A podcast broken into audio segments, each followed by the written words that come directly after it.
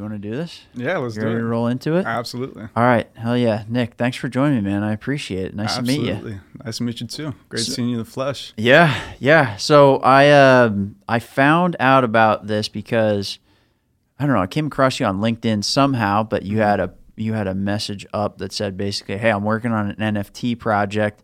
Message me if you want details." And I was just talking to somebody, I think maybe 5 minutes before that about NFTs and just the fact that I didn't understand them almost at all, like I have a basic understanding, but I came across this and I was like, all right, I'll message them to see what happens. And you're like, yeah, I got this whole project going on. I'm doing all these things. And I was like, shit, I didn't even know you could use NFTs like this. So can you, real quick, can you give everyone like a, a rundown of, of what you're doing with this project? And yeah, let's start there and then we can kind of dive into how you got into it and then let's let's go all over the place. You good with that? Absolutely. Um, I'm actually going to explain what NFTs are just so they can kind of build an understanding of what Sweet. that is, and then I'll explain what I'm doing with NFTs.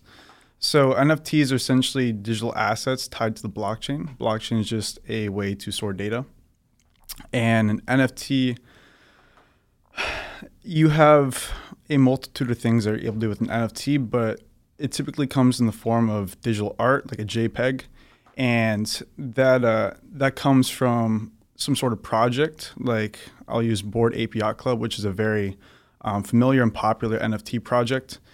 It's it comes with a digital art, but then there's real world utility tied to the NFT. So the NFT is just kind of a vehicle for building the community and then also having real world things that you can interact with the NFT.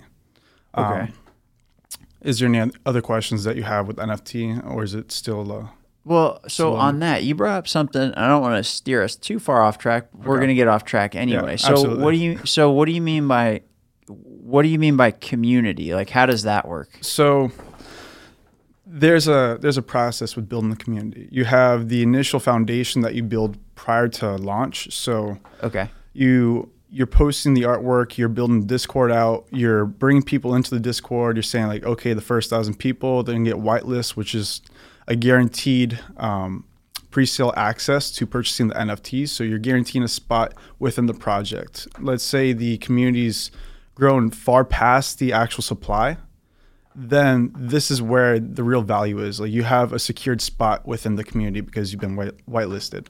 Okay. So you have that initial period of people coming into the project, trying to secure a spot, and then you have people are like, oh, like this art's amazing, and then you also you're like, okay, I'm going to be doing this with the project, and they start to see your vision, and then a community kind of forms around that. Okay. Yeah. And so does it in this case so we'll kind of explain what you're doing with this, but in this case is it the art that's kind of driving people to this or is it the like the work that you're doing is driving people to it and the art is kind of a way that people can say like all right i'm getting a piece of value out of this in addition to what you're doing like what what comes first in your mind for this For my project or Yeah. for all projects? for your project So I haven't necessarily pushed the community build on it. Okay. I've been more trying to build the idea out and prove that like what it is that I'm saying I'm going to do, I'm going to fulfill over the next year and for the foreseeable future. And then we're about building the right community. Um, most projects are targeting everybody. I'm trying to be more specific with who I'm bringing into the community. Yeah.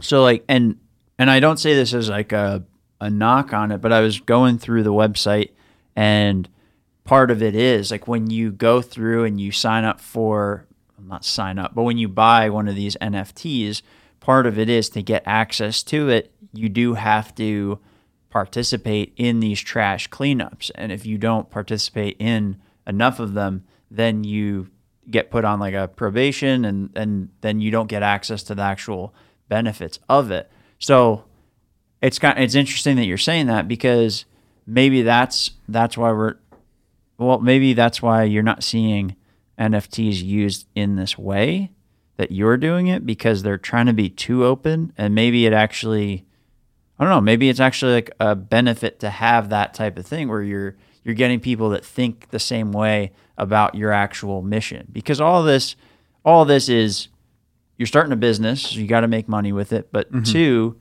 you're you're also doing this to like actually clean up the environment. So rather than just having people like buy things and then it doesn't matter, you're actually forcing them to kind of get involved with it. So it's it's not just hey invest in this thing. It's more like invest in it, be a part of it, and actually do something with it. That's kind of what I.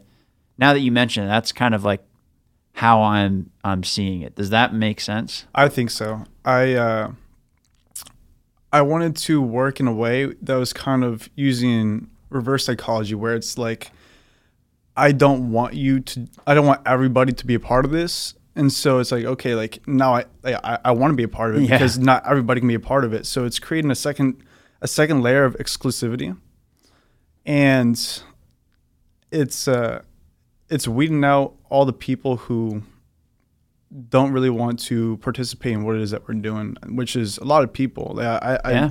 I understand like uh, picking up trash isn't a very glorious thing, but it's a problem that we create as a society, and so I believe that it's our responsibility to do something about it.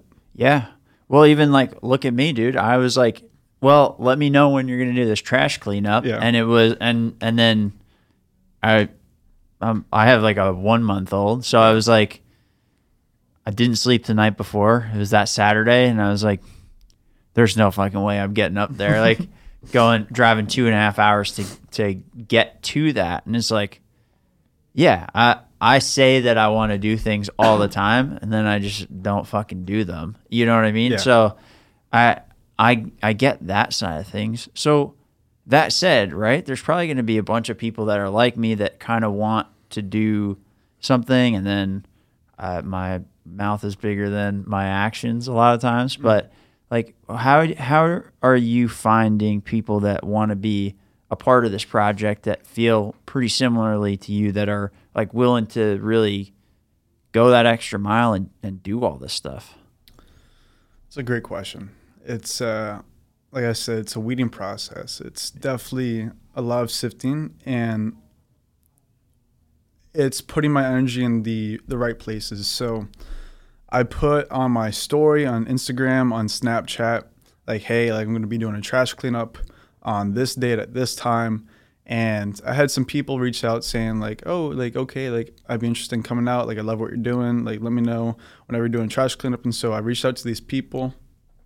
None of them showed up, but I, which is typical. Like Yeah. the first first trash cleanup, and I don't want to veer away from what I was saying, but the first trash cleanup, I had maybe 15, 20 people reach out and say like, oh my gosh, like this is amazing. I'd love to join you. Like let me know. I'll be there next time. Nobody showed out. Yep. Same thing the next time, nobody showed out. And so eventually it it it was me having to like go directly to the source and be like, hey, like I need you to come out. Yeah. And then they'd come out. But I I reached out to Keep Pasco Beautiful. I was working with Keep Lee County Beautiful when I was here. And so I was kind of familiar with the process. I was like, hey, like this is what I need. And so I was working with Kristen, Kristen King, and she was able to um, send out an email to a bunch of people within her network that had come out to prior trash cleanups for them. And I had a bunch of people reach out like, hey, like I can't make it this time, or like I'm able to make it out and like I'll be there. And there's supposed to be like 20 people, but we ended up with eight, which was fantastic. That's it was still more pretty than good, Yeah, yeah. more than one. And so like I was there. The event started at 10 o'clock, and nobody showed up till like 10, 15. I was like, there's no way it's just gonna be me today Yeah. and slowly trickled in. But it was a it was a very successful cleanup. We cleaned up over a thousand pounds in three hours, and like Holy shit. yeah, I uh, I think there's a picture. I, I might have sent it to you, or it might be my Instagram page. Okay. And the amount of trash that that we're able to pick up in just the one area was absolutely insane. Clean Lands Project Instagram. Let's see if we can pull this up here. All right. Let me change this up.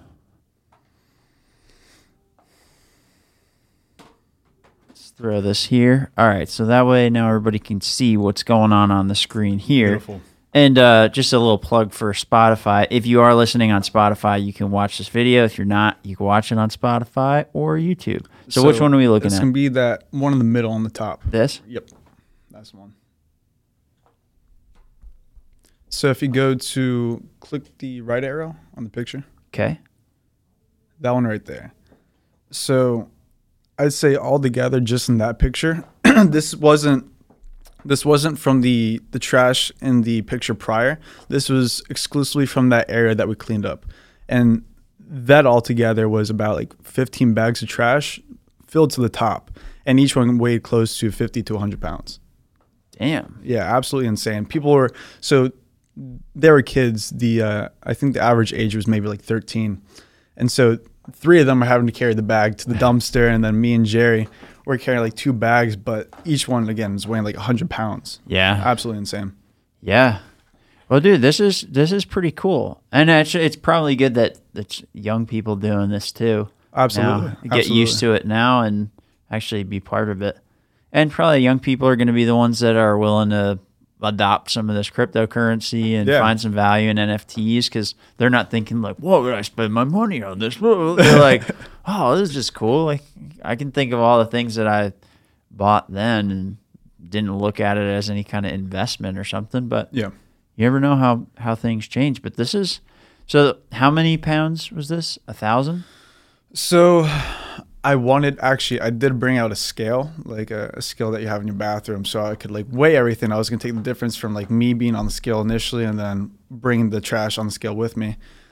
Taking the difference there, but with all that trash it just wasn't feasible and Yeah. everybody had to get going. So I was like, okay, like just bring the trash to the dumpster and the next time hopefully I'll have a truck. Hopefully so we're gonna be doing another trash cleanup in January. It's gonna be January 9th if you want to come out to that one. All right. Or or part of the deal is that you can do it the same day, but you can be somewhere else. Right? Exactly. That's the idea that I'm going for is to expand our efforts outside of just wherever I am. Okay. And so with the NFT project that allows me to expand my reach outside of the US into all these other countries. And I mean being able to have a thousand people pick up trash at the same time from anywhere in the world that's that's really making impact in my opinion. Yeah, agreed. And plus, it's with if you're doing this stuff with NFTs, you're dealing with uh, a not. It's kind of an international currency if you think about it. Because are are there any restrictions like internationally with them? Unless Yes. Okay, what is that? Well, I don't I don't need like the the whole technical deep dive, but like Yeah. what would just be an example of that? I know you mentioned you, it would be cool to have somebody in Japan go do like a cleanup the same time and then by buying it with Solana, right? Solana, yeah. okay. So by buying it with that and then they can be a part of this around the world, like literally on the other side of the world. Mm-hmm. So like what are some of the the international boundaries with that that you see aside from like China banning? That's the idea. So you have India and China who have restrictions around cryptocurrency, and if you're caught transacting, so there's. I went through a whole article that was explaining like each country and what what sort of um, I guess laws around cryptocurrency they had where it was either like you're not able to transact, you're not able to hold, you're not able to um, invest. Like there's a bunch of different Sure. um, requirements or laws that they have against cryptocurrency, and so that restrict them from being able to participate in this NFT project. It. Outside of that, you have security laws. So, like in the U.S., I don't, I don't need to get too deep into that, but um, there's some NFTs that generate passive income, and in the U.S. that that falls in line with the security, and so that could that could also conflict with it. But that's not going to be anything that I'm doing with my NFT project. Oh, okay. So some NFTs have like almost basically like dividends that they pay out or Yeah. something along those lines. Yeah. Okay. Um, so one of the NFTs I had, it was called uh, Piggy Sol Gang. And Okay. I can pull the picture if you want. I can send it to you. yeah. Um, so the uh, the pigs, they were they were a uh, a 2D JPEG, and they're a very simple picture of a pig, and this guy. that is exactly yep, beautiful. So I own one Oh. of these guys right here. I've seen. I saw something like this that was like farm. It was like farm animals, though. It was slightly different, but okay. So this is a, a pretty big trend is creating some sort of animal and making 10,000 of them. Okay. yeah, creating a NFT project around that. So the the pigs here, they were they were a standalone NFT, and then they created a derivative of it. So they created like a, a female pig to like partner with this pig, and then in Q1 of next year they're going to be breeding. Okay. And they're gonna have baby pigs, which is going to be like a, a mesh of both characteristics of the NFTs, and then that's that's a whole nother rabbit hole. But Yeah. They uh, the developers behind this project they created Alpha Art, which is a marketplace, and so the the transaction fees would then be pooled into this account and then distributed to all the holders of this project. So we'd be making passive income through all the transactions happening on their marketplace. Okay. And so I initially bought bought a pig for eight Solana, and then the uh, once they announced that the floor price, so the the very the, the cheapest NFT from this project, then went from eight to about thirty two Solana oh shit. in about a week and a half, and then. Isn't that quite a bit of U.S. dollars? That is quite a bit of U.S. dollars. I mean, so that's uh that's what four x right there, or yeah, eight times four, Yeah. 32. So it's a four x in about a week and a half, and each Solana right now the price is about two hundred dollars. So a nice chunk of change, Yeah. and I was like, okay, like this is this is gonna be a great project. Like I put in maybe I bought Solana when I was around like forty dollars, seventy dollars, and so it wasn't as much money invested into this pig. and so I was like, okay, over the next year, like if I somebody had laid out the metrics for me, and I was like, okay, like if I hold this pig, these two pigs, then they're gonna pay for themselves over the next year, and then after that, like it's just profit, and then I can liquidate Sure. it, and it's also profit. So I was like, okay, like I'm gonna hold on to them, like, forget about them, and I was watching the uh, the sales bot go off, which is it's like an automated thing that reports any transactions on secondary markets. Okay.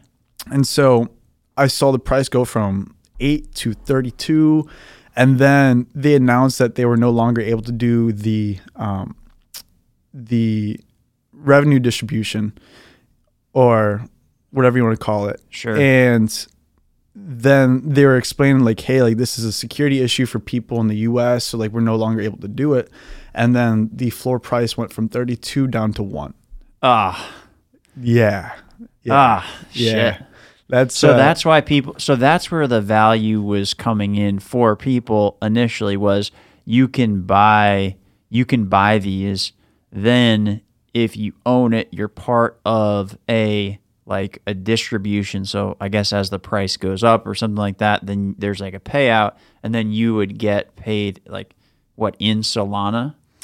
So you would get paid? Are you saying from the uh, the revenue distribution? Yeah. Okay. So yeah, you would get paid in Solana.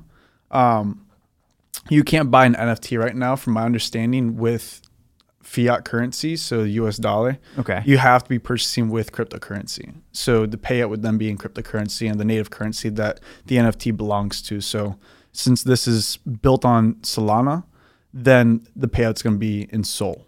So Solana is so Solana is then a it is its own blockchain. Correct. Okay, so you have so this was one of the things when we talked last time that kind that helped me understand some of this. So you have the blockchain technology. In this case, they've built their own blockchain and that blockchain is called Solana. So that exists as its own thing. It's not like, oh, Solana is like a thing of Bitcoin. It's totally it's like you have your your servers over here and then somebody else has their servers over here.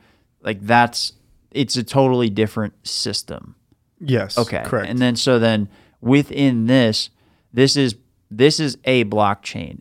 And then everything from here is a blockchain technology. So everything that's derived from Solana now becomes a blockchain technology, whether that's uh, currency, whether that's an art, whether that's, I guess, whatever the hell else you can do with this stuff. But is that the basic gist of it?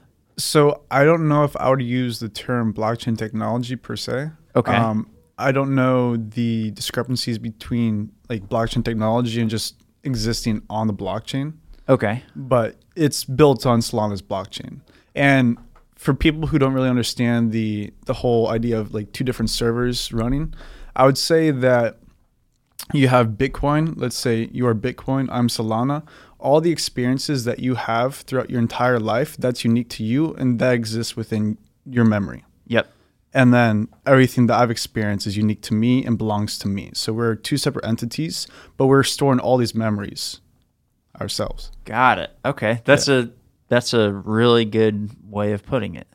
So everything that happens on the Bitcoin blockchain, that's going through that goes through the ledger, every transaction is there being verified and in a separate entity is Solana and they're doing the same No, thing. Not the same thing. Well, not necessarily exactly the same, but keeping track of their own experiences and and Correct. Okay. Correct. Yeah. As far as the blockchain itself, yes, they both produce their own blockchain, which is just a way to store data. Yeah. So then, so what are the differences between what are the differences between these two?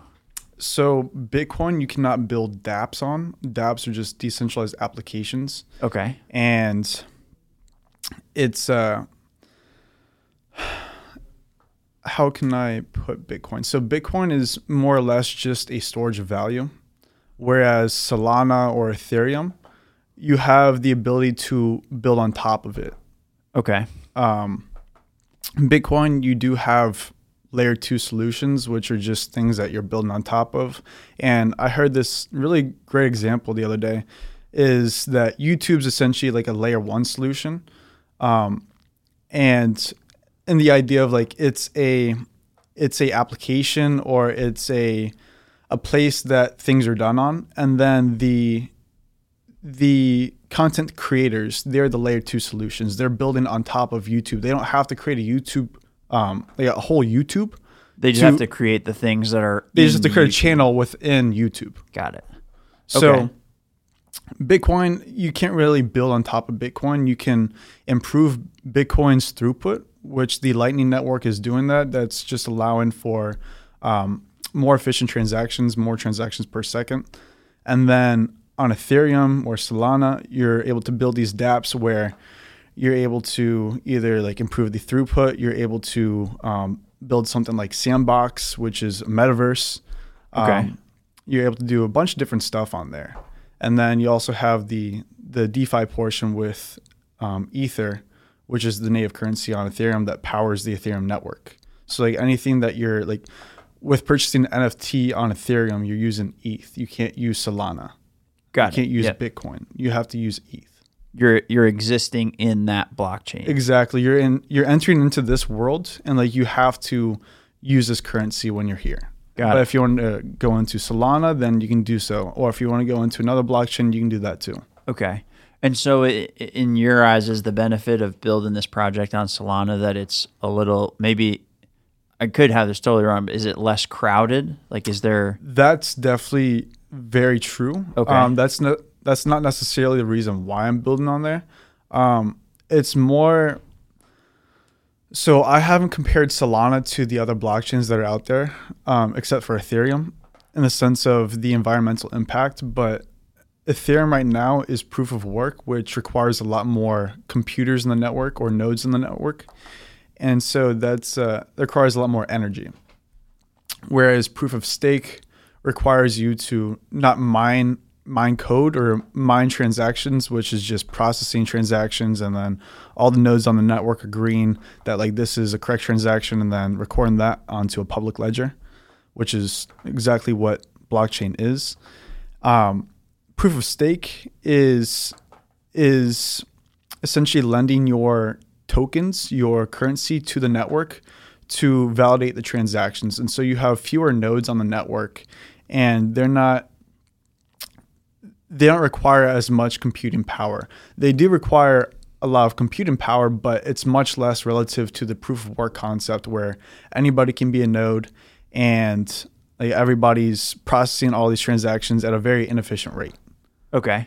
Okay. So that that's one of the downsides of like the full decentralization is that it does take like a lot more computing power because anybody can kind of become a node and it's just a more in-depth process or is solana equally as decentralized and it's just something different that's contributing to that So I would say that Ethereum's more decentralized because it's all over the world and anybody can be a part of the network. yep Solana currently has like 620 um, nodes on their network or validators on their network who are just validating all the transactions.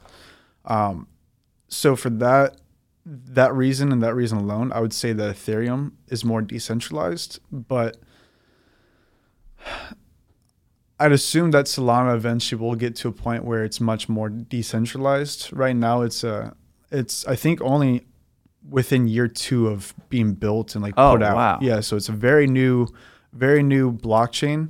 Um, Ethereum's been out since I believe 2015, so it's had a lot more time to build out, and then um, that's why it's seen so much value and seen so much adoption is because it's the first player in the space, and then Bitcoin too is the first player in the blockchain technology or the cryptocurrency space. yeah But it's also it's also supposed to serve as the the greatest storage of value known to mankind, Bitcoin. Okay. I don't I don't know if you want to dive into that, but uh yeah, like why is that? I hear it's like more valuable than gold in some ways or it's like more finite than gold or something like that. So it's uh I'm reading the Bitcoin Standard right now. I don't know who the author is, but it's a it's a good book. It's got quite the vocabulary in it. Yeah. and so I'm constantly li- having to look up these words, but it's uh it's a a nice history lesson on how we've came to the US dollar and then how we moved away from the gold standard and the idea of centralization, the problems tied to that, and then what what the decentralized world offers, especially in the terms of currency. Okay. Um, so I can go I can go way back to when we were I don't know exactly what location it was, but there's an island somewhere and the currency was these like stones and they would put them in the middle of the town and you couldn't really move the stones so like you didn't have to worry about someone stealing it and like everybody knew who like who owned each stone. And so it created a a hard currency where like you weren't able to inflate it because it took a lot of manpower in order to create more and like put more into circulation. And you uh everybody respected it. So it was able to be transacted really well. It was uh they used the word saleable. And so eventually somebody came around and was like, hey, like I can produce these at a, a much more um in a much more cost effective way in a much more efficient matter too. And so this guy who didn't belong to the island went out, got these stones, brought it to the island, and the king of the island was like, "No, like I don't, I don't want these here. Like you're going to inflate our currency. Like our people didn't work for this stone." And so he said no to him, and then this guy found another group of people from the village and was like, "Hey, like we'll take it from you."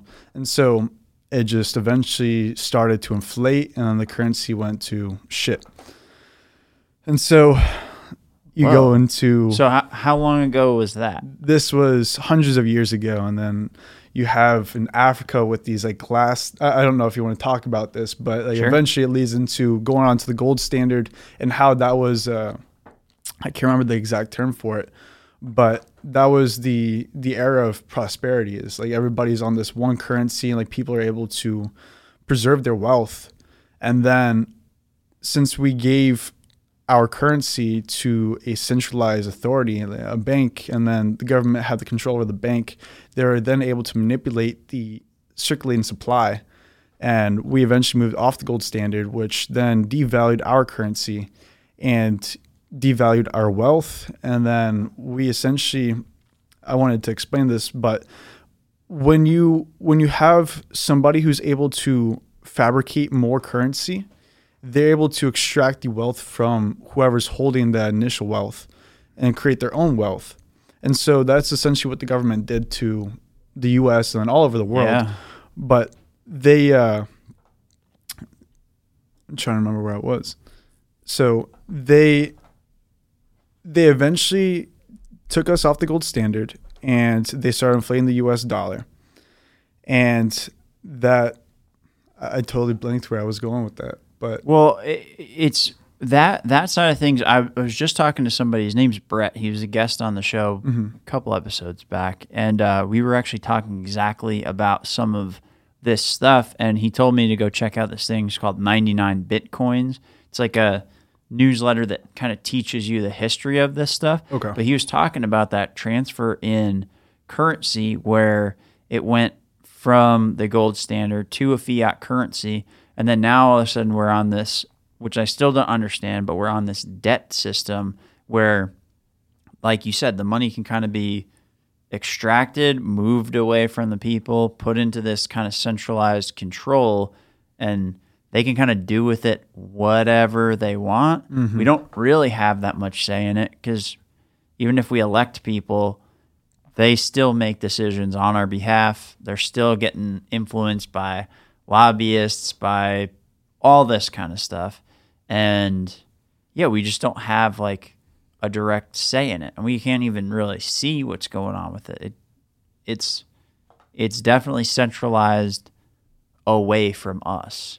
That's how I see it. Absolutely. And so one of the biggest issues with so the idea of the the gold standard was that there's a very scarce amount of gold and to extract gold from the earth's surface we've only been able to um, increase the supply by 2% once ever in a year's time Wow. Okay.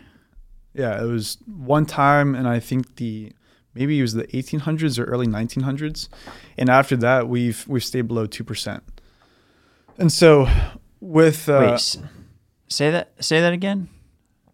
um, what exactly So like when you're saying to increase it, the most we've been able to do is by two percent. correct Just because of this, the fact of what it takes to mine it, what it takes to find it, what it to find it, what it takes to like actually get it put into circulation. Feasibly, what we could have done in the past was only really get two percent added. So exactly at the most, you're really looking at two percent, maybe four percent or something like if like market sentiment changed. But Even so, it's only gone to above 2% once and it stayed below 3. So even then, if it were to 2x, like it's 5% that's going to be added into circulation, which is nothing And relative now- to the inflation that we're seeing every single year, especially this year. yeah, well, and now the standard average is what three percent, two percent, three percent a year. It's something ridiculous. What is it now? So I want to say, I, I'm going to give a, a false number here. But I think it's like 5%, something absolutely Yeah. absurd. Dude, it's it's crazy. I mean, yeah, it's like what did you think was going to happen if you doubled the amount of uh, currency in circulation, or Exactly. one and a half it? Yeah. you know, in a year and a half. Gee, I wonder what's I wonder what's going to happen to it. So uh, the idea of like gold not being able to be replicated, like you can't just fabricate gold. So how does that tie into like the way that Bitcoin set up? And I guess the the other, yeah, let's do that. And then my follow up is like, how does that tie into other crypto technology? Yeah. So Bitcoin has a scarce supply and it's a limited supply. It cannot be there cannot be any more Bitcoin added once it reaches max supply of 21 million. And so with that idea, that allows people to understand that like, hey, there's never gonna be any more Bitcoin. Like gold, we can get more gold. There's never gonna be any more Bitcoin. And then you also have people who were into Bitcoin initially and had Bitcoin on a ledger, which is just a hardware wallet, or they had a, a software wallet that they forgot a password to and now they can't access their Bitcoin. So you have all this Bitcoin that's circulating that's not going to ever be touched again because nobody has access to it. So it's bringing down the the uh, supply. I- guess it's unrealized, but the supply from what Michael Saylor said, he believes that the max supply is going to be 14 million opposed to 21 million. So when you take that into account, like we we don't really have that many Bitcoin supply in circulation, and so that's just going to increase the value of Bitcoin because it's such a scarce commodity. So, okay, all right, that makes sense. And so when you So what is the supply at now? Like what's the number that's been mined? So I think we're sitting right below 19 million or like right at 19 million. Okay. Yeah. Okay. So it's pretty much it's kind of hit the almost the max capacity of what can be mined. Correct. Okay. And there's a there's a halving that happens every four years, which is just the payout that you receive for mining Bitcoin. And so we just went through a, a halving this last year, I believe. Maybe it was this year. It's it's been a blend. Sure. Um, and so it won't happen for another four years, but I think that I think that we're gonna see the max supply cap out in the next four, Okay. maybe four to eight. I'm not too sure. Okay. Interesting. But the other idea of Bitcoin being superior to gold in this sense is because it's decentralized. There's no authority figure who controls Bitcoin. It's it's essentially owned and operated by the network of nodes. Yeah. So it's uh, it provides full decentralization. Nobody's going to take your money. Nobody's going to inflate your money. Like this is again the ultimate storage of value Yeah. for that reason. Well, and that's that's what that's what's appealing about it. Go ahead. Sorry, I got super No, excited about this. So the idea of gold too, like you can't go buy something with gold. Like if you have a gold bar, like you walk into like a restaurant, like hey, like just take off like a little bit of this gold. You can't do that with Bitcoin. Sliver. yeah, exactly. Like it, it's not uh it's not able to be divisible. Like it is, but it takes a lot more to do that opposed to Bitcoin where it's on your phone. Like everybody has a phone nowadays. I don't, I don't know the exact percentage of the world population, but a majority of them have a phone or some sort of access to, to technology. And so And if you don't have a phone, you definitely don't have gold. Exactly, exactly. So it makes it much easier because you can transact from your phone. Um, it's able to be divided into satoshis, which are just fractions of Bitcoin, and then once you have one full Bitcoin, then it's a Bitcoin. But eventually, eventually, you'll be using satoshis as the the uh, amount for whatever payment. So, like, let's say you're going to be buying a cup of coffee for like 0.0002 satoshis opposed to $5. Yeah. So it's going to be a worldwide currency that everybody accepts. Isn't that wild? Crazy, absolutely insane, but it, it creates a world that's borderless and provides opportunity to everybody. Yeah. Yeah. It's hard to wrap your head around. It's it is, but we're long overdue for it. Yeah. I believe. Yeah. I'm and I don't have an opinion either way cuz I'm still learning all this shit. And I'm like I feel like I'm uh you've got the wave and I'm like somewhere just behind the wave and I'm like paddling really hard to get on the wave and I'm like all right, we'll see where this goes. like that's but it it, is uh that's the stuff that makes me kind of curious about this of how we're going to use it for real currency because the investment side of things it kind of scares me because like the investment stuff it makes makes me anxious because of the like volatility of the price of it right? And like that stuff doesn't necessarily i don't understand it uh but like hearing it used as an actual currency is intriguing because of what we've got with the fiat currencies going on. Like so much fuckery from like a small group of people that can do it, and then the price of Bitcoin goes up and down like crazy. But and it seems like a small group of people can influence it. Like Absolutely. if Elon Musk is Absolutely. like tweets or something, then it can change a lot. But um, well, that's kind. I don't know. I don't want like that helps a lot because it helps me understand it. So getting back to what you're doing Yeah. with your project. So thanks for walking me through that. I think Absolutely. I think that'll help people with the context too of of some of the ways that this stuff can be used because when you first told me you were planning on using NFTs to help clean the environment, I was like, what the fuck are you talking about? Like, not like, oh, you're crazy, but literally, as in, like, I don't understand Yeah.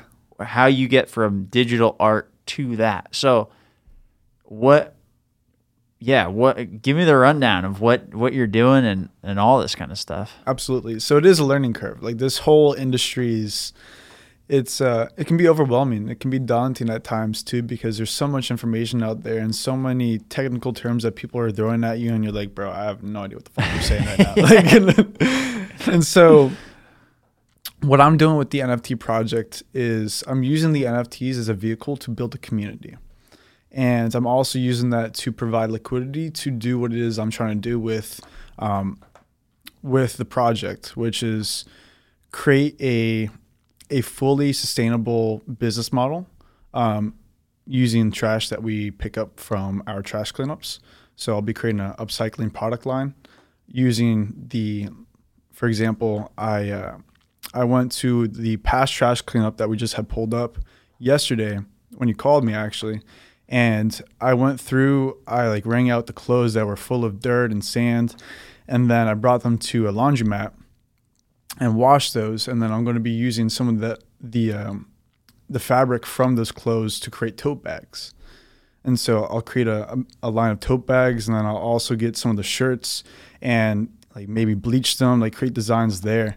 Um, I did send you a video of some pants that like the uh, the string was coming off of the Nike symbol, and so I was like, okay, like let me paint over the Nike symbol and like kind of like recreate yeah. it a little bit. And I was like, you know what, like let me just do some other stuff. And so then I just kept going with it, and like I spent maybe 20 hours just working on these pair of pants, just yeah. letting my mind go wild.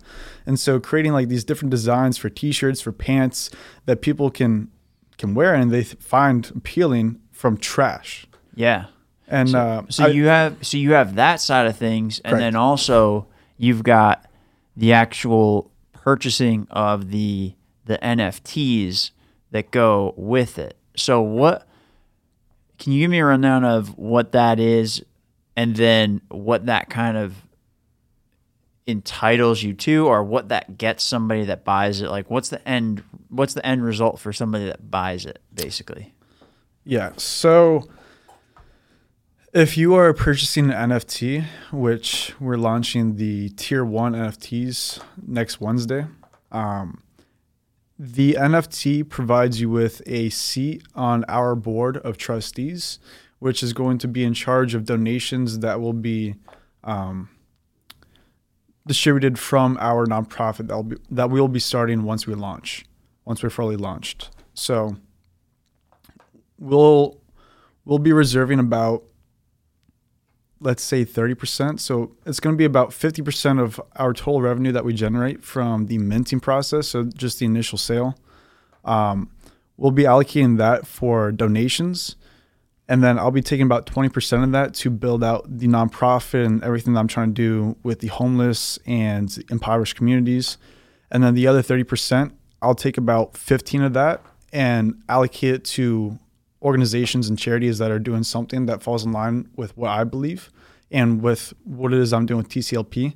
And then the other 15% will be voted on by our our DAO, our board of trustees, our NFT holders. Okay. Okay, so basically if you get if you get in early, the initial money is going to basically set up the foundation to be able to do to to grow this thing, to set up more cleanups, to actually build a, a board out and and then successfully expand it. So it's not just a a one time trash cleanup type of thing. It, exactly. it can grow into like an actual machine that can support what you're trying to do. Exactly. So each NFT that's minted is going to be 20 pounds of trash that we we guarantee to have picked up over the next year. So the minting process starts the 15th of December, and then our tier two will be launching on the 30th of December, and then we have a another tier three launching on the 15th of January, I believe, and then our last tier, tier four, will be on February 1st. And so by that time, we should have we've already completed the January trash cleanup, and so using the numbers that we got from this past trash cleanup we should have been able to already um, fill in or fulfill half of the IOUs to our NFT holders with okay. the, the trash cleanup. So we should we picked about a thousand pounds. So 20 divided or a 1000 divided by 20 that's about what 50 Yep. so we'll then we'll go through the process of airdropping these tokens the uh, 20 pound nft tokens which are essentially like hey like we fulfilled our promise to you that we'll pick up these um, 20 pounds of trash that way they get another nft that's exclusive to them and it's uh, it's 3d it's animated it looks cool and it's uh it's again just saying like hey like we we fulfilled what it is that we said that we're going to do So like, all right. So you you gave us you donated, you got your NFT, and then we did the cleanup, and then here's basically confirmation that we did the cleanup with a piece of art. Correct. And the the idea is to tie that moment to the blockchain. So like What that do you mean? that moment that like we picked up this trash and like you were so let's say you're one of the purchasers of the NFT. So I'm going to go in the order of which people purchase. So let's say you're one of the first people. So during that first trash cleanup, we're going to pick up again, let's say a thousand pounds, and then we're going to work our way all the way up to that 50, 50 person mark. And we're going to record like, hey, like we picked up this trash and like now this is tied to the blockchain. Like we've done it. And like you can go back and see that like we did it on this date. Oh, okay. Yeah. Okay, interesting. So what? That's kind of cool. So what's what? Well, what is the point of that? And it doesn't have to be like I'm not saying like, oh, what's the point? It's like, but what what's your goal with doing that and having that timestamp? I think that it just allows me to capitalize on everything that blockchain has to offer. Yeah. Like I'm I am so consumed by web3 and everything that has to offer and what's going on there and being able to be a part of it with this NFT project like that allows me to immerse myself in it and like do all the things that it has to offer. So being able to just incorporate that to like a, a next level is just it's cool to me. Yeah. So I want to come back to the web web 3 thing. Okay. But staying on your project real quick. So all right, so if somebody gets involved with it, basically they they buy they buy Solana and then part of it would be taking that Solana or it's called Sol. Soul. Okay. Sol is the Sol currency. is the currency. So they buy Sol on the Solana system. Then they can buy an NFT uh, from whatever tier whatever tier they decide to do it in at whatever time it's minted. So they can actually buy this using Sol, and then from there, actually, what? So what do they initially get as like a when you buy an NFT? What do you initially get, or do you initially get anything? So if you want to pull up the video, we can show them what they're going to receive by minting one of the NFTs. Okay, which video is that? It's going to be the one with the the hand on the parcel of land. oh, okay. Yeah, let me uh let me do this real quick. Good thing. Oh, no, I did put it on here. Stand by. Stand by, folks. Yo, motherfuckers. this thing. Okay. So let's throw this on the screen. Okay.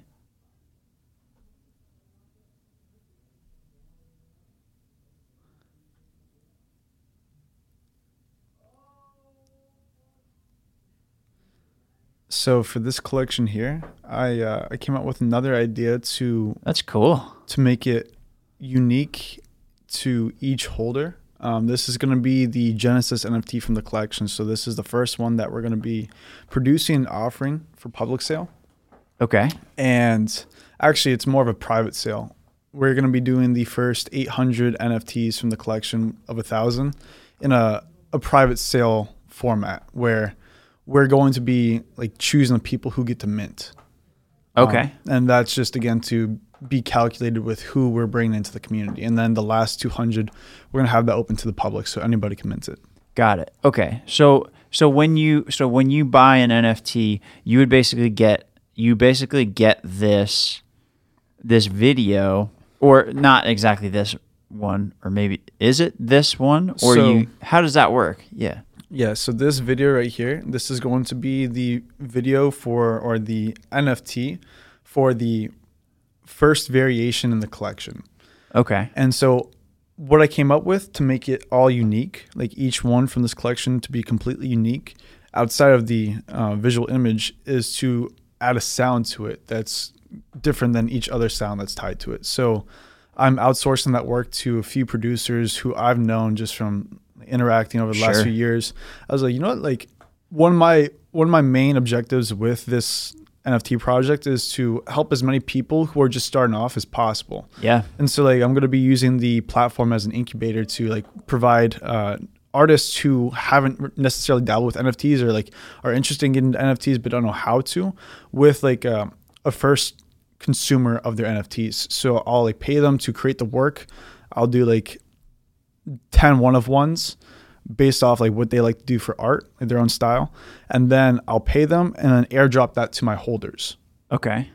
so they get like a first copy of a new artist and let's say that the artist emerges to be one of the greatest artists in the nft space like now they have one of the like first art or pieces of nfts or artwork from these artists Got it. Okay. so I uh, I wanted to reach out to people who don't really have that big of a platform and extract their their samples and like tie that to the NFT. That way they can they have people who are actually purchasing their work and listening to their work and like that's going to be out there for forever, Yeah. which is pretty Okay. cool I think. That that is cool. All right, that's a nice variation on it because then you have this, you have something different tied to each one. Mm-hmm. There's like a, a kernel that makes it unique, and then part of it is like the token itself. That is the proof that you have this like individual, unique piece of art, and that you're entitled to the other things that it comes with. Right? Correct. So like you have this video now. That doesn't mean you have the NFT though.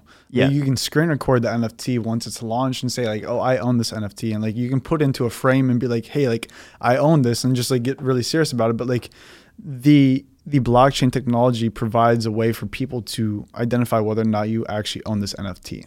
Got it. Yeah. Got it. So it's a way to spot fakes or to just validate who owns it. Exactly. Okay. Exactly. All right, cool.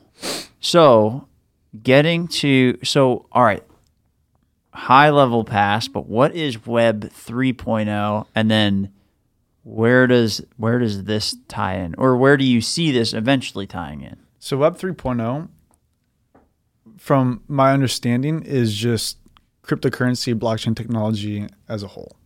Okay. um, and everything that happens within that world. Okay.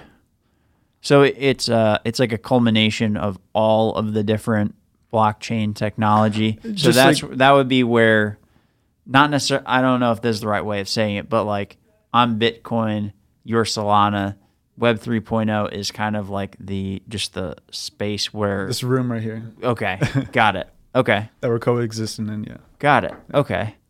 All right, and that's just kind of and Web 3.0 is basically like a term to just kind of something to encapsulate all of that.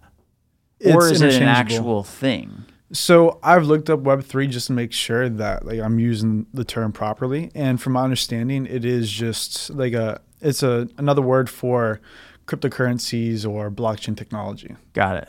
Got it. Okay.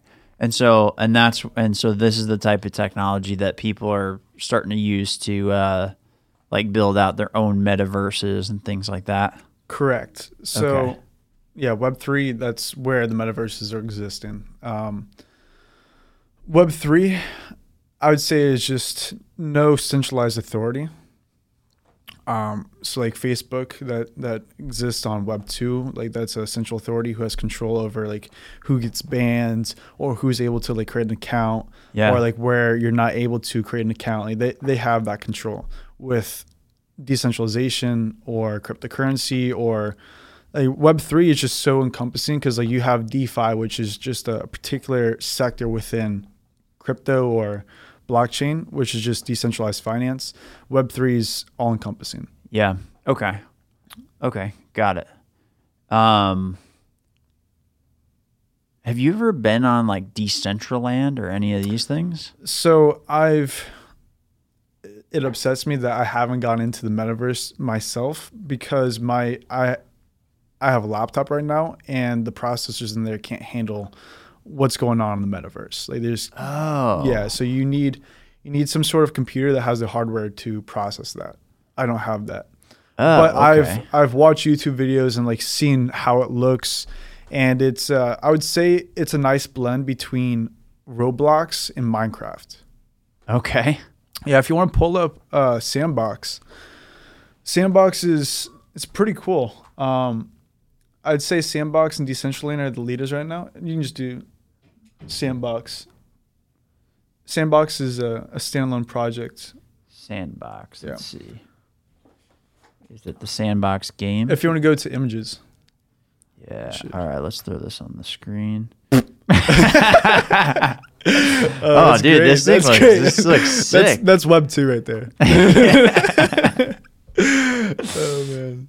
Okay. All right. I see what you're saying. So you got something like this. What is the sandbox? Okay. Is is this it? Yeah, that's a sandbox. I don't know what that video is, but I'm I'm sure it's just uh, like showing what. Oh, I see what you're saying. How it's like Robloxy Mm-hmm. or uh, Minecrafty. Yeah, it's kind of pixelated. It's got these uh, not Oh, not and you could like build stuff too. yeah. So if you are a Whoa. owner of land, you're able to create different things. So you would own like so if you wanted to build this thing that we're looking at that's an animation, basically you would have to go like own some sort of land in there and then that gives you the ability to access like the tools to build this kind of thing. Correct. So if you Whoa. want to enter into the metaverse, you have the ability to do that just as a as a consumer, um, or as somebody who doesn't own any land. But if you wanted to build, like build, let's say that dragon looking thing, or if you want to like actually build on parcels, you have to own the parcel to do so. Okay. And then so if you wanted to like build something like that, you would need to own like a certain amount or a certain like Just- parcel size. Just a parcel. okay. Doesn't matter the size. okay. And I can't remember the exact dimensions. I think one parcel equates to like 90 feet, like 90 by 90 feet. Okay, so if you can uh, if you can build a dragon within ninety feet, then then you're good to do it exactly. on a parcel. Exactly. Okay, so Well, I it- think that you're able to build it, but I don't know if it'd be able to exist on the plot of land. got it. Because like you have some people who are just using it as a way to um, conduct e-commerce, and like they're they're the producers of these assets that exist on the metaverse, and it's uh it's a pretty cool world because you can do anything. Like anything that you're doing in person or you're doing just over the internet you're now able to do this on a whole different level within the metaverse. Yeah. and so what i wanted to talk about if you have a question go ahead. No, it's more like some of this stuff scares the shit out of me because It is like crazy because with like social media even and looking at like screens all the time, you get like agitated if you're on this stuff too long. And now I'm like, what the fuck's gonna happen if I'm in this thing all day and it's like literally surrounding you? But So- that's my concern. But what were you gonna say before that? I do want to talk about that eventually. There is a, a video with Gary Vee and um, Mark Zuckerberg talking about the metaverse. I saw that they did an interview, but I didn't. I didn't watch, the that. whole thing. Watch that. Yeah. That uh that allows you to see years into the future, and that scares me. What do you mean? You can see years into the future? Like you can't physically see years No, in the no, no, future, I know. like as visionaries, they're able to like see what the what the adoption is of this technology and like the innovations that they're going to have around the technology and understanding human behavior and how it would all transpire. And so 20 years, 30 years in the future when people are more comfortable with being in the luxury of their own home and being able to interact with people as if they're really there, like it's it's going to cause more people to spend more time in the metaverse opposed to real life. Yeah, and that's kind of scary It is very scary. Because it's kind of happening already with a lot of things, like with social media as it is now. It's like a lot of a lot more people spend time there than they do interacting with people in real life. Like people will talk, people will go on social media and post all kinds of things and say you're a piece of shit and all this stuff, and then like you go out and you say hey to somebody and they're like.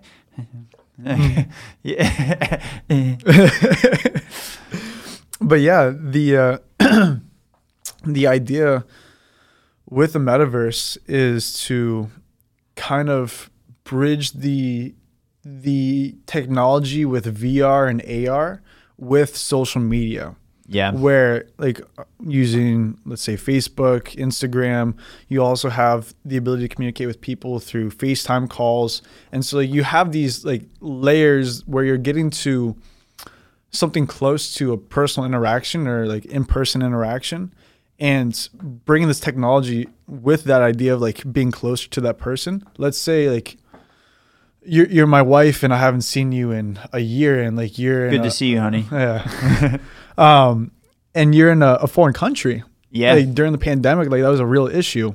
Yeah. And so this now allows you to like I mean, there's technology that allows you to like feel the person's touch as if they're really touching you. Yeah, like haptic suits and stuff. Yeah, like I don't know the exact term, but I think I think you're right. And so like let's say you were like using the VR and the uh, I don't know what they're called, but for your hands, and like you start touching me, I can physically feel you touching me, and like me me having this intimate relationship with you, like it means so much more to feel you than a FaceTime call or a text Yeah. message. Shit. Yeah, it's uh, it's You know who's going to be the first adopter of that? Uh, we're already in it. Pornhub. Absolutely. Yeah. I Absolutely. mean, honestly, it's you know, great. it's what's going to be crazy is that probably with some of this stuff, like I wouldn't doubt it. Pornhub, all these kinds of things are probably going to be the like the technology leaders in I this. didn't even think about that, but that yeah, Yeah, for sure. They'll probably be like the the people that figure out like the most realistic sensors and things like that. And then you have to think about like the consumer, like who who are those people who like watch a lot of porn or don't like interact with actual humans? They they sit at home behind a server all day or a computer all Yeah. day. And so like I don't have to leave and like I can feel what I would feel if I was with an actual girl. Like I'm in. yeah, Like I've been Yeah. in for ten years. Like it's just I haven't left my basement in a long time. Sign me up, Zuckerberg. so he's uh he's definitely going to pave the way for AR and VR, augmented reality and virtual reality. That's why he acquired Oculus, Oculus. back in seven years ago. Know, he was he saw in the, in the future like this is going to be the future. Like we're going to develop this technology, and then like he's now ready to roll out with the technology. That's why he pivoted from Facebook to Meta. Yeah, yeah. This stuff scares the shit out of me. Yeah, it's uh it's intimidating. It's it's scary because we are we are on the brink of this innovation and a lot of people like they have no idea what the fuck's going on. No idea. Cryptocurrency, VR, AR, none of that. Metaverse, they don't care. Yeah, But there's going to be a point where it's like you either hop on the boat or you get left behind, and they're going to hop on the boat, and then it's going to be mainstream, and then people are going to be like, "How are you not in this already?" And so then it's going to pull everybody else in, yeah, and we are going to, we're going to. I, I don't know if it's going to bring us closer, which it might, but at the same time, it's going to isolate a lot of people, or make people very awkward and uncomfortable to interact with people in person. Yeah. And like they can become whoever they want in the metaverse. yeah, They can be everything that they have ever dreamed of, but they couldn't because they looked they looked a certain way or they were treated a certain way in real life and people don't respect them in the same way they do within the metaverse. yeah. And so they're going to be like I'd much rather be here cuz I'm res- I'm respected here. I feel like a king here. But then it's like almost everybody becomes like the Wizard of Oz. Then Not necessarily though. what do you mean? Like there's just some people who aren't cut out to be that the Wizard of Oz. Like there's there's somebody to be anything.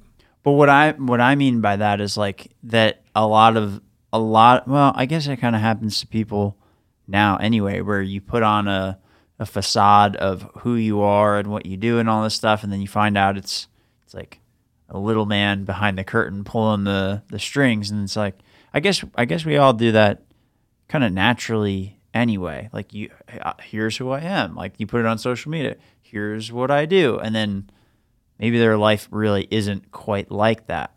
I guess I guess it happens now. I guess you could do that with anything. Maybe it's just a more intense version of a simulation that would lead to that letdown. Do you know what I'm saying? Where it's like, Absolutely. I am this person, all this stuff, and then you find out I was like, there's none of that.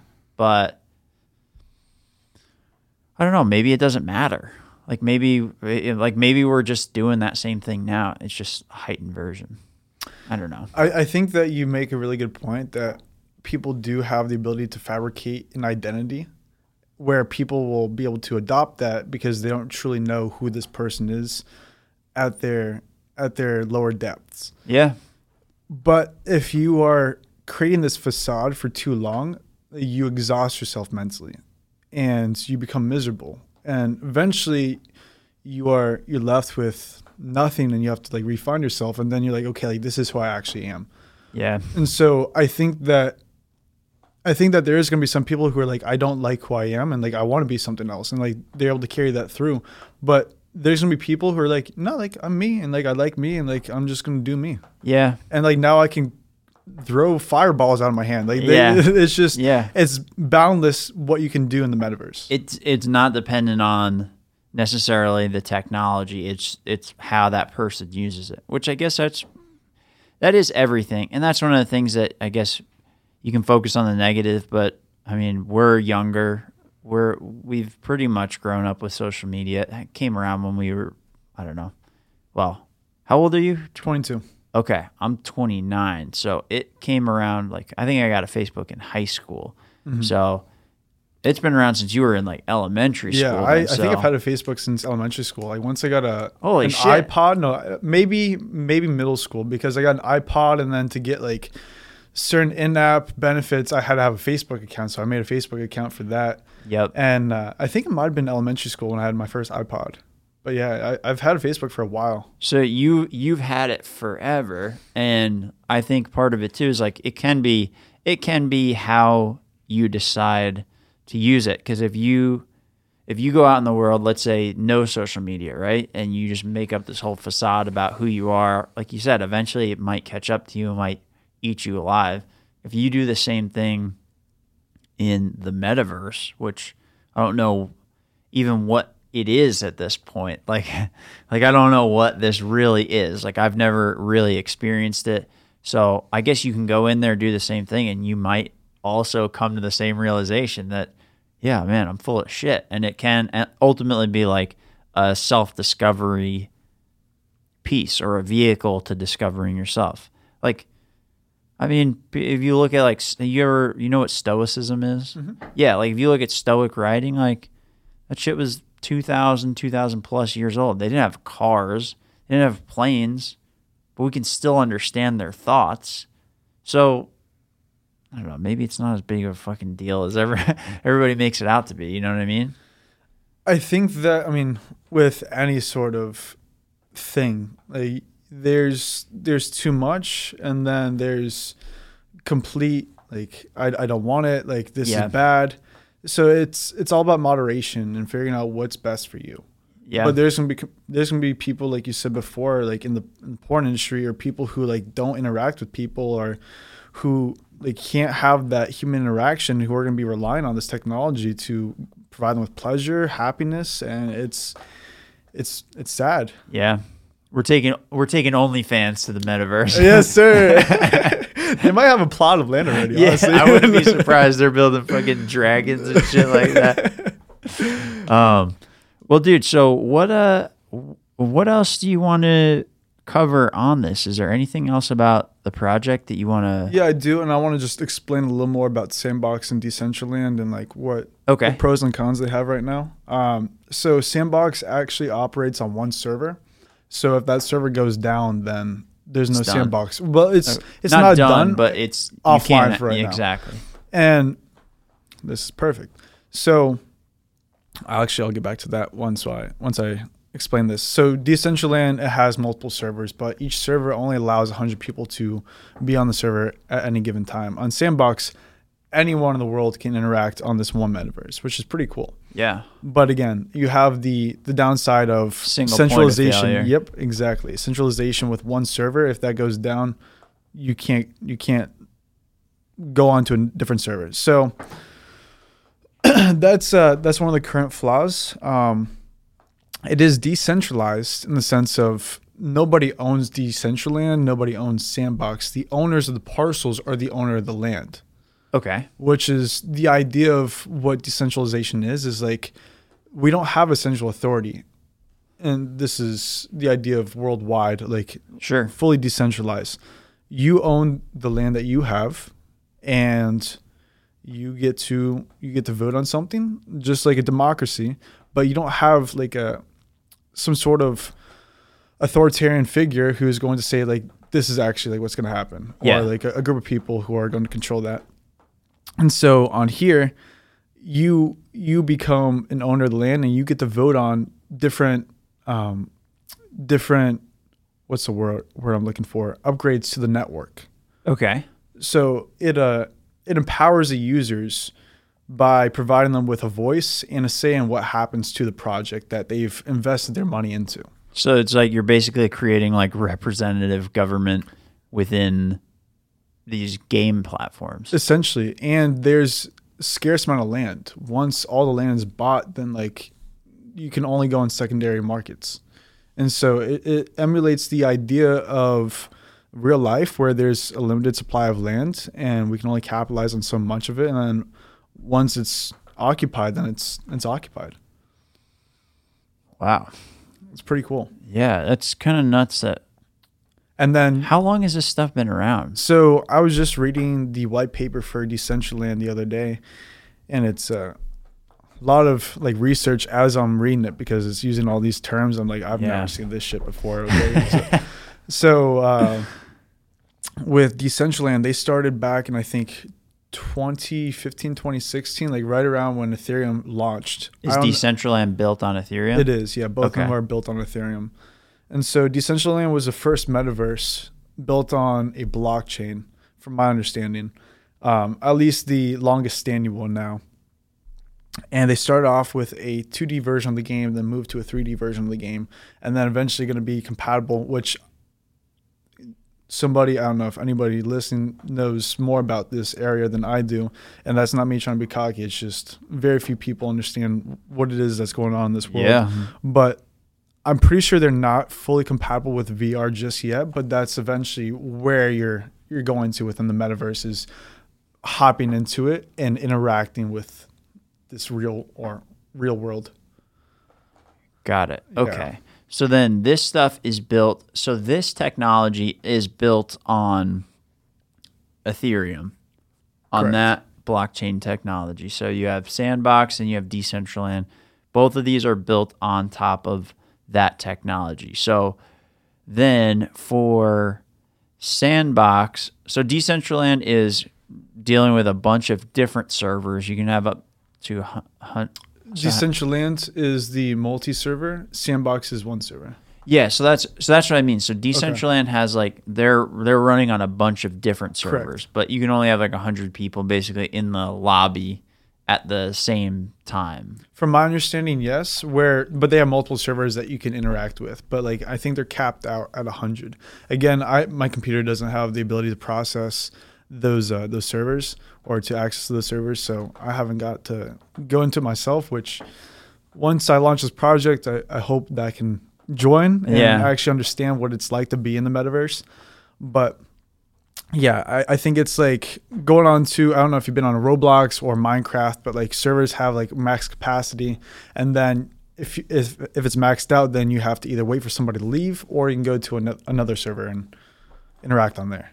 Okay. Yeah. Um so who hosts these different servers? So like I know that it's not owned by a single person, but how are these things hosted? So that's an excellent question, and I didn't do the research on that specifically, but I kind of just pulled my understanding of how Ethereum works, and I'm assuming that they're just like using certain nodes on the network to process like these servers Okay. or to run these servers. Okay. Got it. Got it. Um. Yeah, dude, this shit's is yeah, it's super interesting. Like as I'm, uh, and this is helping me like paint the picture because I'm part sure, sure. part of it, part of the issue too is not knowing anything about any of these, any of this technology, and then trying to bridge that gap. It's like it almost seems impossible. So some of these conversations that we've been having is has helped a lot. I'm like sure. This, this I I can wrap my head around this, even if I don't understand it. I can I can understand like something about it. You know, like I can see the bigger picture of it, even if I don't understand the details. So, I, I think that having a conversation, absolutely. I think having a conversation with anybody who actually understands Web3 is vital to immersing yourself in it and building a foundation of understanding around it. Because, like, I started investing back in 2020, May 2020. Um, and like, I, I didn't really care about it. Like, I didn't know what, what I was doing. I was just like, here's some money and like, yeah, hope for the best. Yeah, I bought my first Ethereum though for two hundred and twenty dollars, which is now sitting at around like four thousand three hundred. It fluctuates, but holy shit. yeah, that was uh that was definitely one of my best investments in crypto. Um, and then I bought Mana initially at like twenty four cents, and then once Meta or Facebook had announced that they're going to be moving to the name Meta. Mana went from 24 cents, or it wasn't at 24 cents at that time. It was like sitting around 70, 80 cents. It went all the way to, I think, like three or four dollars in a matter of like a day or two, which is absolutely insane. Like, you, can't find that in the stock market. Yeah. Um, but you have, you have, uh, oh, so if you're trying to get into it, like you can watch YouTube videos, like you can kind of build understanding, but like I've, I've never really gone out of my way to build an understanding around one subject. Like I've kind of just been like around people who understand it and like build my learning Sure. there. And so it's uh and then I was also just kind of fixated on watching my my account go up in value and go down in value and like not really understanding what it is that like I'm investing in. So I was like, okay, like let me take this more seriously because like this is the future and like I believe in it.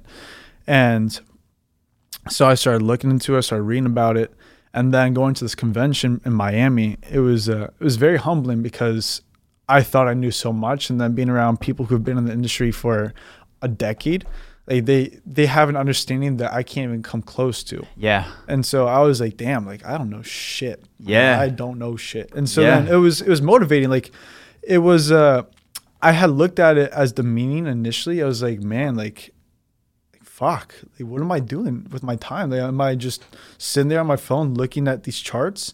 Or am I like actually doing something about it? Yeah. And so I uh I started asking questions. Like after the first day, I wrote down like a bunch of notes that I had I was able to reiterate from um, my interactions with these different stands and different people and like listening to different speakers. And then the next day I was like, okay, like having to pull that information late at night and like put it into a document is just not easy. So I went to each stand, I asked a bunch of questions, and then I kind of built an understanding of what it is that they were doing. And then I would go down, I'd go to the table, sit down, and like write out like everything that I had just understood from this uh the stand. And so I learned so much about what's out there and then what you're able to do with this technology, which Yeah. is I mean it's it's so fun to talk about because it is the future and it's happening right now whether we know it or not. And being able to get in early like before the before the internet like that if you could go back in time like people would be like oh my gosh like if only i knew. Like here Yeah. it is. Like you, you you know that it's here now. Like whether you want to invest in it or not like that's up to you but that's this is me speaking from experience and trying to get other people to get invested or get immersed in this this uh, new era of technology is just like throw a little bit of money in and like forget about it and do that as often as you can like if you have 10 bucks every week that you can put into it like over the next year you have $520 probably gonna be more than that that you have in bitcoin or these other cryptocurrencies that have the ability to appreciate value opposed to putting your fiat currency in a bank account where it's just gonna sit there and depreciate Yeah. So it's uh, it's all about being able to take risk, and I mean, I, I'd say learn as you go, but like you just putting money into Bitcoin over the next five ten years, doing that opposed to put into a mutual fund or put into your bank account, like you're gonna come out on top. Yeah. And people just don't take the time to do that, or they're they are scared about what they don't know. People are scared about what they don't know because it's really confusing because it's di- oh, digital currency, and then also it goes up and down so much, and then there's a lot of stuff around it that people are saying like, well, it's a scam and it's gonna like it's gonna mm-hmm. drop, and blah blah blah, and I mean, I know like Hillary Clinton just got on TV like a week ago and was like, "Oh, you know, watch out for the scams with it," and people like buy that stuff. But I don't know. Anytime that she says anything, I'm like, it's probably the opposite's true. But yeah, absolutely. not even a political thing. It's like she's just part of an establishment of people that are running things the way it's run now, and I don't know. It seems like a threat. I and I'm I'm even in this boat, right? I'm like getting I'm diving into this like, and I don't I'm not invested in Bitcoin. I bought Dogecoin in 2018 as a joke, Really? and it it worked out well. I'm glad. Yeah. Wow, good for you. Yeah, and, and, and it was like, do you have access to those funds, or like, can you tap into those? Or what do you mean? Like, what'd you buy it on?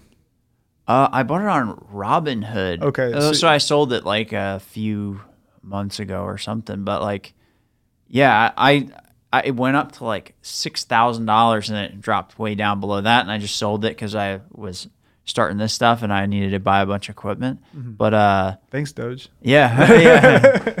Thanks, guy, whoever made that. Thank you, appreciate it. and he made it as a joke too and then you have you have all these people who are putting their money into something that has real no intrinsic value outside of being a meme and that's where you get wrecked That and that's so that's what the concern is, and that's why I'm like hesitant because I'm like this fucking thing called Dogecoin. It's about like a meme, and then all this stuff went up, and and I made a bunch of like money from that. Not like uh, not life changing, but just like enough to buy like a couple pieces of equipment. But like looking at that, I was like, I don't understand this shit at all. So partially seeing that, and then uh, I think I said it on the other podcast with the guy, but that guy John McAfee that started like McAfee Security, he was like big into Bitcoin. He had he g- committed suicide in a prison in Spain, and he literally had like a tattoo on his arm that says like I will not kill myself. Like if I killed myself, I didn't kill myself. Somebody killed me. And I was watching an interview with him, and he was talking about yeah, you know, crypto's not an investment, it's a currency and blah blah blah. Like I bought a hotel room with it and I did this and this with it and I was like, "Oh shit. Like this is a guy who literally has a real antithetical relationship with like the US government and these powerful people like and he's using it for this stuff. Like I don't know. Like we have such a corrupt system right now. Like can this be used as like legitimate currency? And I don't know. That's that's like the intriguing part that's keeping me here more than the initial rush of the investment stuff because I already tried that and I don't understand it, and it feels a lot like the stock market just going up and down like willy nilly. But if it can become something like actual usable currency, then that's what's keeping me like invested investing my attention. Does that make sense? absolutely um, if you don't mind can i take the reins here Yeah. So you you made a good point with like the US dollar value or the fiat value of the currency fluctuates all the time, but what you're owning, just like let's say you own gold, like you still own the same amount of gold. You still own the same amount of Ethereum or Bitcoin. That's not going away. The value in the short term, which a lot of people are just too wrapped up in the short term rather than thinking long term, is that like it, it's gonna fluctuate and like it's gonna be like oh shit like I feel rich today. Like I fucking feel amazing. I'm gonna buy myself a coffee. And the next year like oh my god like I'm gonna kill myself. Like, Yeah. it's just it's too volatile to attach emotions to. And I've I've gotten wrecked. And like I I have attached my emotions to it and I felt em- empty inside. Like it's it's very it's it's demeaning. It's uh, it just dr- drains your energy. That's what I'm talking about. Was is like the prevention of like diving into it for an investment from my side. So then, Not that I'm I'm staying away from it entirely from it, but I've gotten away from thinking of it like an investment for that reason. It felt empty, felt hollow. This other way of looking at it, I don't know, seems more useful, more practical, less gambly. So sorry, that that's that was what I, that's where I was coming from on the like investment way of looking at. It. So what? Sorry to interrupt. What were you saying? very good. So I would say, are you saying like now that you're seen as a currency opposed to an investment vehicle? Like, Yeah. that's where you're like, okay, like this makes sense. Like I'm more on board with this idea. Exactly. Okay, so that that's perfect. And like I'm thinking when I'm investing this currency, yeah, like I can go liquidate it and I can use that to go buy coffee or whatever. And I have a card, a crypto.com card, and I would love if I can attach it to the video so I can have people use my link, which would be Sure. incredible. But you're able to you're able to put four hundred dollars down into this card, or if you want to do the other tiers, there's 400, 4,000, 40,000, and the 400,000. And each one has its own perks tied to it. But if you do the $400 card, which I actually have on me, um, this is the crypto.com card. I get my Spotify reimbursed, and then I feel that. Did you uh, buy this because Matt Damon told you to buy this? no. I, I, oh, actually, I did see that commercial. It's a badass commercial. But uh, I've had that Wow. card since I want to say like March, maybe February. Oh, this is cool. Yeah, and so I just got the Indigo. So I upgraded to the 4000 uh, USD one. And I had initially bought into CRO when it was sub 10 cents and like it just ran up to 99 cents. Um, once they announced that crypto.com was going to be taking over the Staples Arena, Staples Center in LA. And so Shit. that was that was huge for crypto. Um, but this card allows me to get reimbursed for Spotify, and then the one that I just upgraded to, it allows me to get reimbursed for Spotify, reimbursed for um, Netflix, and then I think it's also ten percent off of Airbnb or something like that. And then I also get um, private lounge airport access, so I can go to lounge, just hang out before my flights, just by having a card. Um, and then I also get I get staking rewards, which is like lending my money, like yeah, lend my money to an exchange. So they're able to then use that money however they want to, and then I get paid for it. So I get, I think it's, I can't remember how much it is. It might be like ten percent APY, and so I, that's like four hundred dollars a year if it if it didn't appreciate in value. But like it's it's getting paid not in USD but in the cryptocurrency itself. So it's getting paid in an asset that appreciates, Huh. Okay. which is pretty cool. Yeah. Um, and then I also get 3% cash back or crypto back. I get paid back in crypto. So I actually put this in my story the other day. So I've been I've been doing this or I, I've had this card since I think February or March. And so when I was getting reimbursed for Spotify, I was getting reimbursed like I want to say 40 CRO. And so it was like 47, 48 CRO. And at that time it was 556, but that 556 is now worth I mean, when it ran up to 99 cents, it was worth $50. But like that was just a Spotify payment that I got reimbursed and now turned into like 10x. Yeah. So it's Yeah. pretty cool. It's really cool. That is cool. All right. All right, interesting. So with this with the the link that you're talking about, Yeah. is that so uh with that like is do you have like a link that you can send me? Yeah. I so can- what I'll do is I'll actually put that in the show notes of this so that way when people go to look up the episode whether it's on Spotify, YouTube, Apple, they can actually go through that. And then you get like some sort of referral or something. Yeah, so we'll both get so if they sign up, there'll be no reward, but if they go through to get the CRO card, which I recommend, it's uh allows you to allows you to let's say you have cryptocurrency and you're holding it on their platform, you're able to liquidate it into USD and then you're able to spend the USD on this card and then get paid crypto back. Oh, okay. Yeah, so it allows you to just have direct, you're essentially becoming your own bank Yeah. And like you're able to host assets in your bank account and then whenever you want to liquidate that for fiat, and then spend the fiat as you please. Damn. I feel like my head's gonna explode. This is pretty cool stuff. It is overwhelming and like it's a lot of information coming at you at once. And like you've asked some fantastic questions. I go into like Starbucks or like I'll go into study mode at home and like I'm trying to learn all this information. I'm like, okay, like I, I don't even want to hear about Bitcoin. I don't hear about nothing because like it's just it's so much information and like you have to be such a critical thinker and like a okay, like it applies here, like pulling um, Yeah. different things so that you can build that understanding. But it's just so much information, so much learning. Yeah. It's exhausting. Yeah. Well, so dude, I think on on this note, let's let's wrap this up. But Okay. where can people where can people find you? Where th- can they get involved with this project? Um, yeah, where where can they do all that? Um, so I would say that you can go onto the Instagram page if you don't mind pulling that up again. Sure. So you can find me on there. That's going to be the Cleanlands Project account. Um, you can also go onto the website to see what it is that we're doing. You can go onto Twitter. If you can pull up um, TCLP underscore NFT on Twitter, that's where most of um, crypto and NFTs are kind of like happening. That's the the platform of choice. So just go onto Twitter. Okay. I might not actually have a I don't know if you need an account for Twitter.